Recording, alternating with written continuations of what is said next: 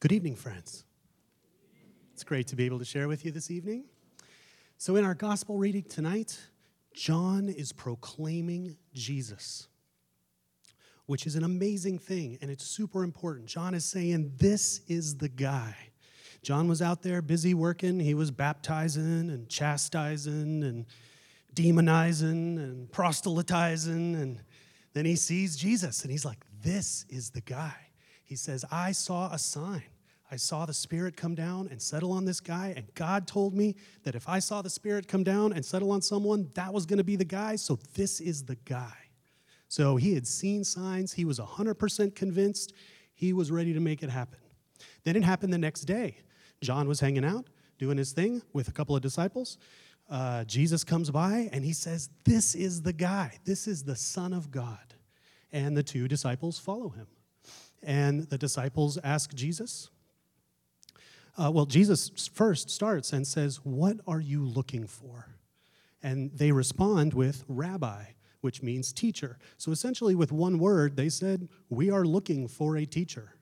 And then they asked him, Where are you staying? And Jesus said, Come and see. So I love gospel passages like this because when I read it, I think, Oh, I could do that. This, I can do this stuff. I know what this is. So, first and foremost, we can proclaim Jesus. It's not something that we Episcopalians are necessarily known for doing out loud in public. But when we have amazing moments, we can proclaim Jesus.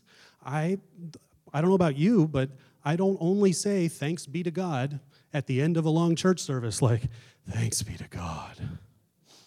I use thanks be to God on a daily basis. When something happens that you could not have possibly made happen, when something happens that feels miraculous, we can say out loud, thanks be to God. Another one I love is God is good. If someone says, hey, Dan, that was great, you did a great job, and I can say, God is good. We can give God the credit. We can proclaim Jesus to those around us. What are you looking for? Is such a profound question. What are we looking for? I'm not talking about like our keys or the Wi Fi password. I'm talking about your life. What are you looking for? It's amazing to imagine Jesus standing in front of you and asking you, What are you looking for? That would take a moment to answer, right? And then we can respond immediately with Rabbi, we need a teacher. All of us need a teacher, and we can seek Jesus as that teacher. We need someone to help us navigate and understand the confusing and often painful experience of being human. We need a teacher. So we can ask, Where are you staying? We can find out where we feel closest to Jesus.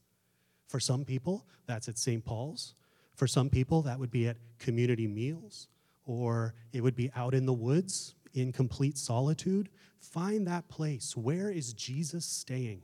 And then we can go there, especially when we're feeling distant from Jesus. We can remember the place that we know that Jesus is staying. We can go back there and we can rekindle that. So we can ask, Where are you staying? And then come and see. What an amazing invitation. Those are both verbs, right? They're action words. It's not a one and done thing. You can go to where the work of Jesus is happening. You can see the transformation in people's lives. We can actively seek that and go and see where the, the things are happening. So we can remember that it is important for us to know what we are looking for. It's important for us to seek Jesus as our teacher. We can go and we can see the transformative work of Christ, and then we can proclaim Jesus to the world through that work. God is good.